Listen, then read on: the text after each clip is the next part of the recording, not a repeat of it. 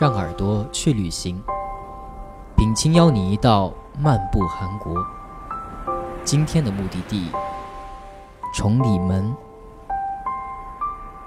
春夏交替时节，雨水纷纷，连日盈盈的落珠淅淅洒洒，雨冲刷着城市的躁动，也为大地带来了生机与润泽。阴沉的天气里，撑一把伞，我们自退西路向西，前往此行的目的地——崇礼门。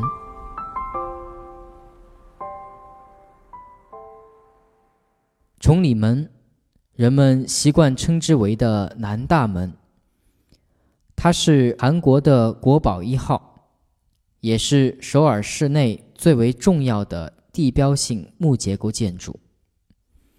该门建于朝鲜朝开国之际，距今已有600余年的历史了。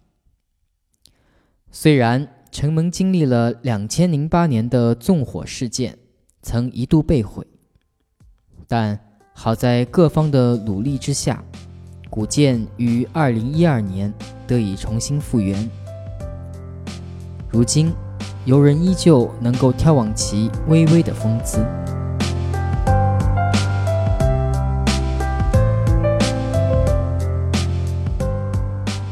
我们说有家就有门，门是区分内部与外部空间界限的重要标尺，对于一个城市也是如此。有了城门，就有了城里与城外的区分。城外的空间是自由广阔的自然世界，而城内的都市则是人类社会秩序与节制的缩影。因此，自然与都市，感性与理性，城门成为二者的交汇处，同时也是划分彼此异同的开端。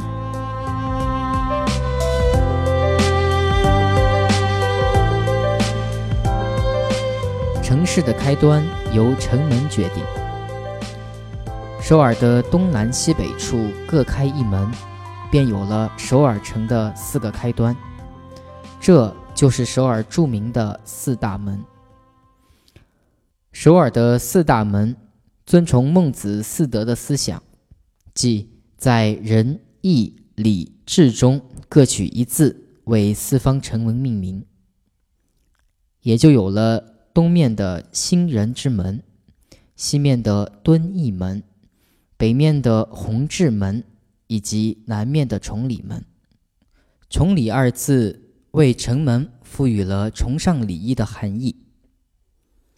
韩国至今仍以东方礼义之国自豪，儒家好让尊礼的思想深深影响了整个朝鲜时代，不仅为这个国家带来了长达500余年的王朝统治，仁义礼智的精神时至今日仍旧烙印在每一个韩国人的心中。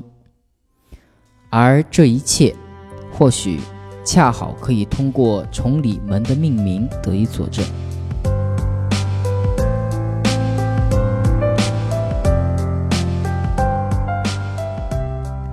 关于崇礼门，还有这样一则有趣的故事。从风水学的角度上来看，南方的特性属火，存在火灾的隐患，而王宫景福宫的南方正对着的冠岳山，又是以火气旺盛而闻名。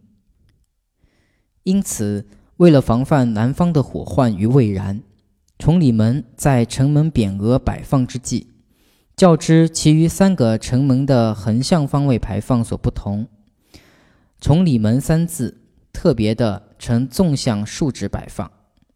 其用意，一来崇礼2字纵向书写时形状近似火焰腾腾燃烧，正好寓意南方火的属性；二来竖直摆放的匾额在风水学上能够起到分离阻隔火势的功效。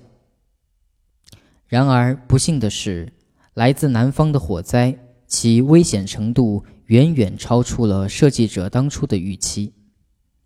600年岁月浮沉中，景福宫与崇礼门多次遭受战争以及火灾的焚毁，直至现代，该城门也未能逃脱其厄运的羁绊。2008年，纵火者的一把大火几乎将这个韩国人的国宝1号摧毁殆尽。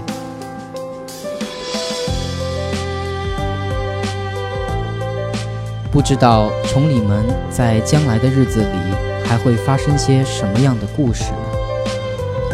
此刻，这场知识节的好雨依旧淅沥地下着。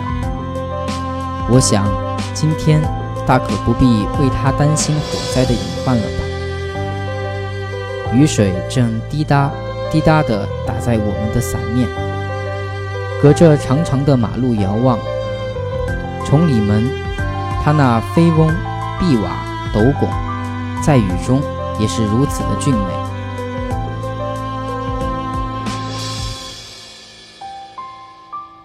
出发，崇礼门，从崇礼门出发。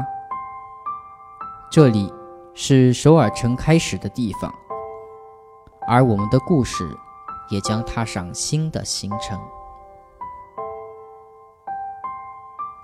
我是品清，期待与您的下次见面。